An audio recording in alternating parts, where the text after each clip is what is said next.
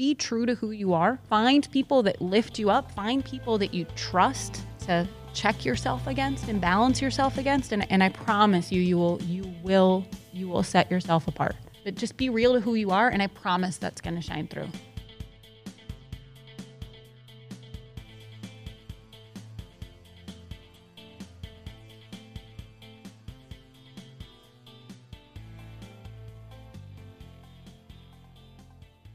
We're so used to getting feedback from the higher ranks to go down. And most likely, I feel like we hear more of the negative first. That's what is said. And then when we actually do good, no one says anything. So there's that miscommunication of, did I do good? Did I not do good as the younger airman? So that's definitely, it's really important to hear that feedback of just like, hey, how am I doing? Am I all right? Am I okay? What should I correct or adjust? And that's often, whereas newer first-line supervisors, it's tough. And because we give a lot of our attention to the folks that need a lot more care and feeding, and the folks that are performing well, what do we tend to do? We tend to let them carry on, right? Mm-hmm. Like, hey, you don't need any attention right now. You're doing good. I got to focus my attention over here on this on this troop that's just struggling, and I got to redirect them, right? I got to I got to drag them along, and then we tend to neglect the folks that are kind of in that mediocre, that average. We tend to neglect. And then we also tend to give attention to those those perceived kind of superstars because we want to highlight them. And then we have this eighty percent of the population that we tend to just kind of neglect and let kind of carry on the way that they're carrying on. And I think that's a dangerous thing to do, because when you do that, you're you're inviting so much risk for them to just slip further down on that spectrum, right? When all it would take is, is a little bit of attention and validation of what they are doing and what do they want to do. You know, what do they see as their strengths and weaknesses? What do you see as their strengths and weaknesses? All it would take is that little bit of attention to kind of tweak that and to show that person that you see them. We just have to make time for it. And and I'll, I'll tell you, I'm, I have high expectations for senior N C Os. There is an absolute obligation that senior N C Os are deliberately doing that within their teams. And that they're feeding all of that information up the chain because, for example, the boss and I, no matter how much time we get out and spend, and he is amazing, by the way, and the amount of time that he makes to just get out into the unit and spend time at all levels, it's, it's unlike anything I've seen in my twenty-one years, and it's beautiful. But even that, he's still not seeing everything, right? So we have obligations at every level. That obligation gets a little heavier and heavier and heavier, to make sure that we're voicing that, right, and representing our team up the chain as well. So would you say what's the common mistake that new N C Os make? Just to clarify. Definitely understanding your fellow airmen or the airmen that you're guiding, but what else as new N C Os are rising or coming up through the ranks? Sure. So I think a lot of times, and I'm going to talk specifically to security forces here, right? A lot of times defenders, we have created an environment where a new N C O places upon themselves an unrealistic expectation that they should know how to do everything, that they should know the answer to everything, that they should know the direction for their troop, that they should be able to solve any problem. And I'm deliberately using the word should, and I'm not bullshitting you here. My therapist ages ago, two thousand seven, two thousand eight, helped me remove the word should from my vocabulary, because you should all over yourself. That's how I remember it.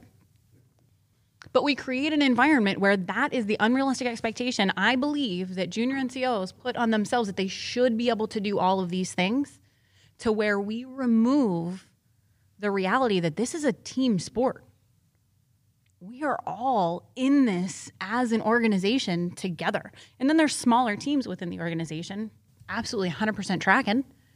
But we're in this together. This is not an individual N C O against the world, or an individual N C O and, and, and the troops that they're responsible for, and then the challenges and goals that they have within their own career and everything else that we have outside of when we're in our professional role to deal with.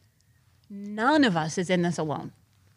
And I think we are so it's so dramatic to go into a new tier. It's so dramatic to go from an airman to an N C O, and we put we we talk about it as we should, because it's a whole nother level of responsibility. It's a whole nother chapter in your service.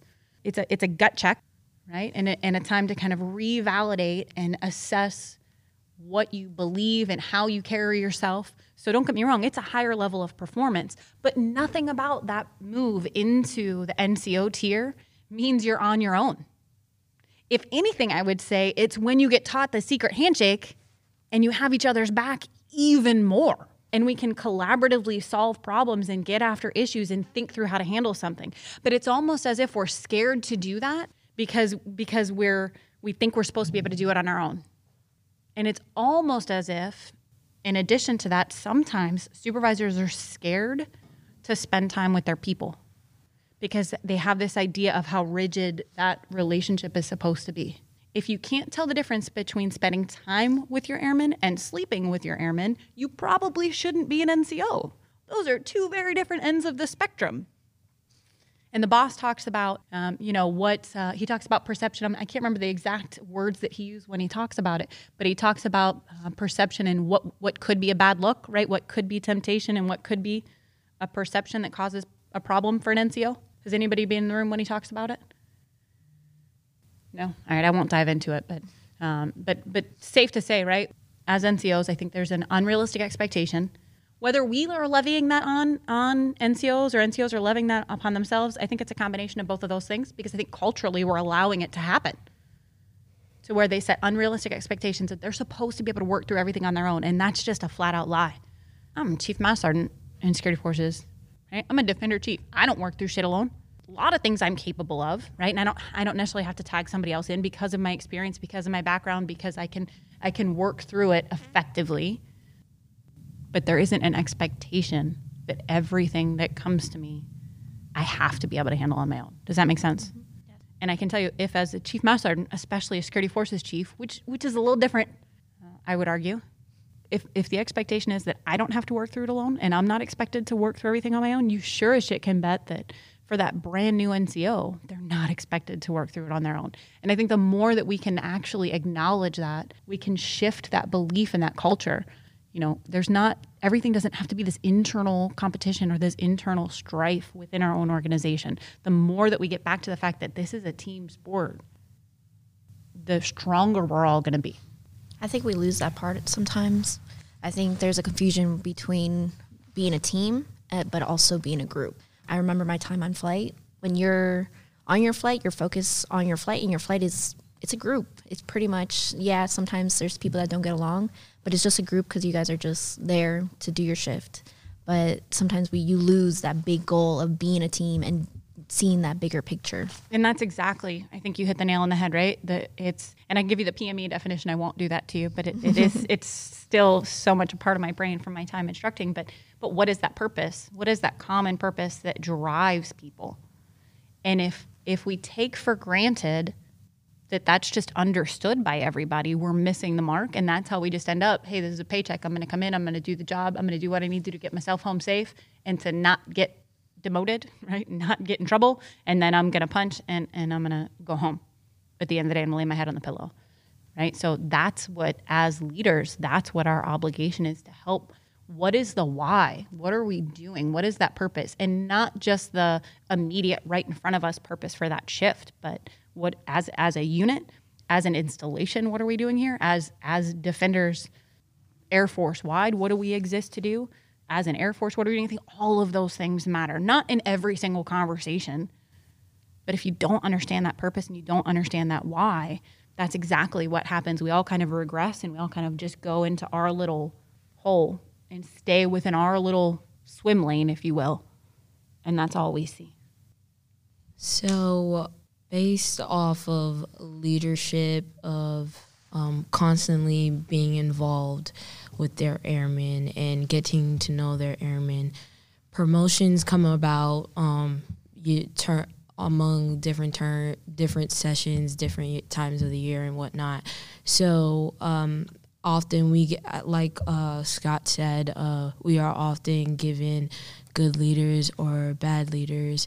And we also have to take the time to reflect on ourselves of what we have achieved and how we can achieve it, um, showing it to you guys, to showing it to leadership and letting you guys know that um, we are getting involved and we're doing our job, even when our leaders may not, may or may not see us. So I come about uh, a question of where today, where we're do, where COVID is happening.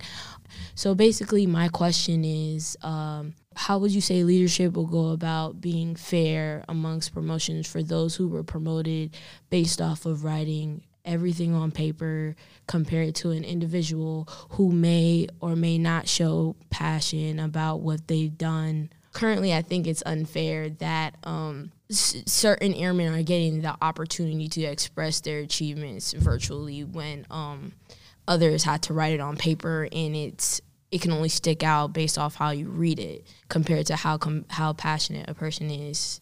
So when you say virtual promotions, what are you talking about? I'm talking about things like B T Z, or not even B T Z. It can be other um, ranking positions and whatnot. When you look at a piece of paper, you're just reading their past achievements. And um, how do how can we go about making it fair? Okay, so let me see if I'm I'm tracking. I, I think that I am. Much of our recognition and promotion programs are based on what's documented. Correct. Not actually being able to assess that person mm-hmm. and the type of potential that they have and the energy that they bring and the passion that they bring. Does that track? Correct. Okay. I one hundred percent agree with you.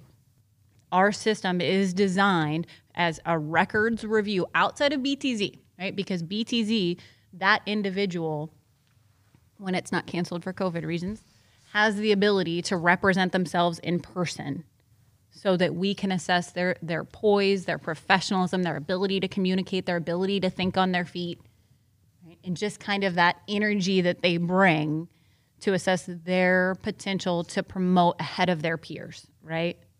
Correct. So, so that's a little bit different. I like in-person boards for that reason. What I would offer as supervisors, and then when you look to that, the next tier of superintendents, and then you look to that top tier of the command team, we all have very specific and heavy responsibilities in how we document and how we communicate, not just to that individual how they're performing, but for that long-term cumulative record of their performance and their potential for increased responsibility and increased rank. What I think we get wrong and have gotten wrong for, for as long as I can, almost as long as I can remember, is we don't hold first-line supervisors to the uh, raters to the appropriate degree of weight on their shoulders and relevance into what their assessment of that individual's performance is. We kind of let first-line supervisors off the hook, and we wait to see what that additional rater has to say. We wait to see what that superintendent has to say.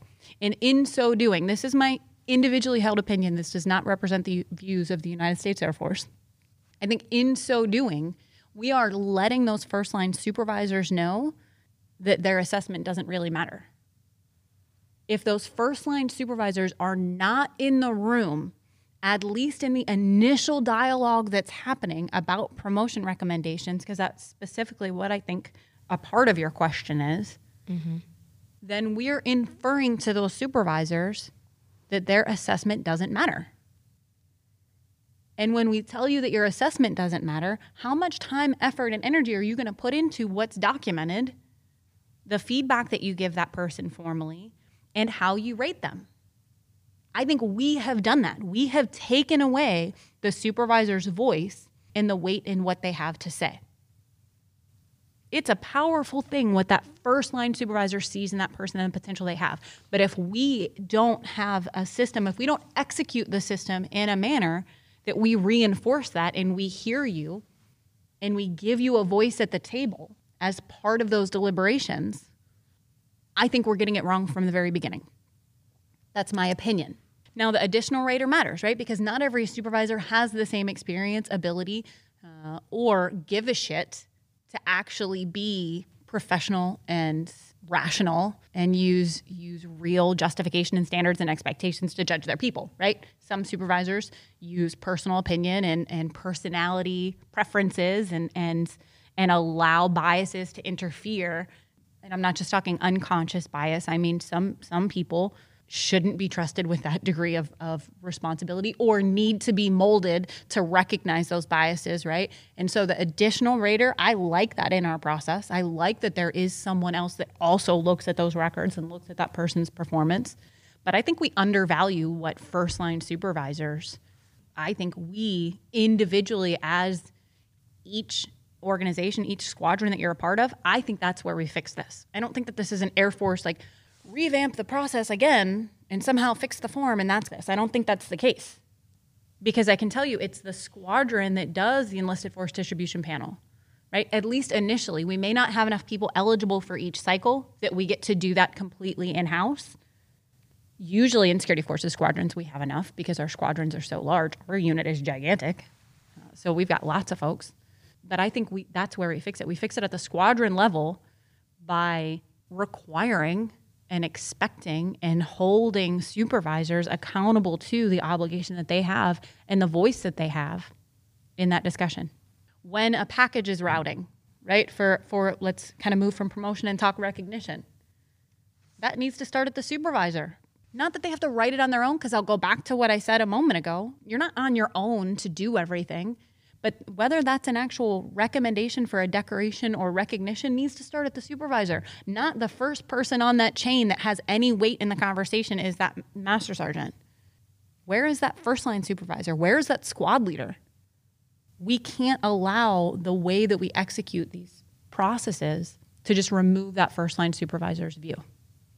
I definitely understand uh, your aspect. I tr- I trust the super what the supervisor does for their troops. I do. Um, now, or some of us have the advantage to l- come face to face with with you virtually and tell you about ourselves, which is definitely, I believe, is different from on paper. So more of a connection direct to that troop and maybe a more accurate sight picture. Correct. Of that troop versus Be- what's vetted through right. that supervisor or formed by that supervisor. Right. Okay. And I believe there can be biases as well when there's an opportunity of virtual. So what I don't want you to take for granted is the fact that how you carry yourself every day is is projecting that out as well, right? So how you perform every day, how you polish your communication that you put your name to, whether that's a blotter entry, whether that's a statement, you know, whatever it may be, you're doing what you're describing every day in an organization. Whether you're on time with training requirements, you're sending that message, right? Whether you're proactive with training requirements or your supervisor has to come track you down or your superintendent gets a list of all the people that are coming due and due in two days or overdue, you're you're already projecting that in ways that I think people take for granted in what you're doing day in and day out. So don't discount that grind every day and how proactive you are, how much give a shit you have yourself versus being chased down for things, absolutely is already setting a reputation for you. And and it happens in every organization. It happens at every rank. And, and you that's always evolving, and you always have the ability to do better. I think we are in a window of time right now where we as an institution are getting better at recognizing exactly what you're talking about. Right? And, and and seeing that troop for who they are and, and having real meaningful dialogue and understanding what your goals are and what motivates you, and not just in a, yep, I did a feedback today, sign this, and then we're going to just mark mark it as done because I have to do it. I, I do think we're getting better at that. I don't subscribe to spending time, effort, and energy on comparing what exists in this reality now compared to before, and whether or not that's fair to troops that are coming up under the way things are now compared to how they are before, because that's not something that, that I can control. And I, I do my best in my life to not give time, effort, energy, and worry to, to those things. Because what I can acknowledge is, hey, the way we're doing it now, this does give us a different perspective. It gives us a little more information. That's a good thing. If folks that came up before were completely dependent on what somebody put on paper for them, I get it. Are there times where somebody could have misrepresented you? Or more often what I've seen is someone else is really, really good at writing, and all you did is show up and do the job, and maybe not even proactively do the job, just not get in trouble. But on paper, you read like you were saving babies and putting out fires, right? And and you're you're a superstar. Absolutely, that happens. It, I don't think having some FaceTime is going to counteract that. I think it I think it can help us recognize if what's on paper doesn't match the person in front of you. We've had that challenge for as long as I can recall, right? What if how do we know that what's on paper matches what's in person? Again, I go back to my deeply held belief that we fix that at the squadron level. If you look around at your peers, right? When you know, hey, here are the twelve, fifteen, twenty people that are competing for something, and not that it has to be a competition, but I think it helps frame this. Do you know when you look across that panel of folks that are eligible who the top performers are? Who gives a shit? Who's involved compared to who's not? Do you know who walks the walk compared to who doesn't give a shit about anybody day to day and is just looking out for themselves? I would offer to you that the majority of the time, you may not know to every single person, but we know those things within our organization. What we have to be is more willing to be honest about that look and be honest about how we document, be honest about those decisions that we make, and be honest with that person. Hey, here's the impact that you're having on the team. Here's how you're carrying yourself. Here's how you're coming across. This is what's detrimental. And, and going back to that, the very first discussion point that we had, give them that opportunity. Instead of just cleaning it up on paper because that's easier to do, then confronting the challenges with that person. I kind of went all over the place. Did that get after it? Yes. Okay. What what I would promise to you, people know. People can tell if you give a shit. Even if you get some things wrong every once in a while, right? Because you're going to. We're all mere mortals. People can tell if you give a shit. People can tell if you're doing things for the right reason versus just doing it because you're just checking a box somewhere and you want to get somebody off your back or you want to look good on paper. People can tell. And they may not be able, you may not immediately tell, right? Because some folks are, are can kind of, um, can hide those motives. But I'm telling you right now, people can tell. Just be true to who you are. Find people that lift you up. Find people that you trust to, to check yourself against and balance yourself against. And, and I promise you, you will, you will, you will set yourself apart. Don't worry about that guy that's just doing it to check a box. That shit's going to catch up with them. Sometimes it doesn't catch up until they're chief master sergeant. Sometimes that happens, right? Sometimes folks kind of slip through and, and they do just enough, and, and it absolutely happens. I'm not going to sit here and tell you that every person that makes it to senior master sergeant or chief master sergeant, that they're the heat and they're in it for the right reasons and they're ethical and they're moral and they give a shit. That's not the case. But I, I believe, I have that faith in the system. I have that belief that it will catch up. And I've I've actually seen it catch up to where you, you can't hide anymore, right? Where you get exposed uh, for kind of what those ulterior motives are. So so stay true to who, what you know your drive is and what your passion is, and don't don't hide it from people. I'm not saying you gotta like put it on blast in front of guard mount every day, but but just be real to who you are, and I promise that's gonna shine through.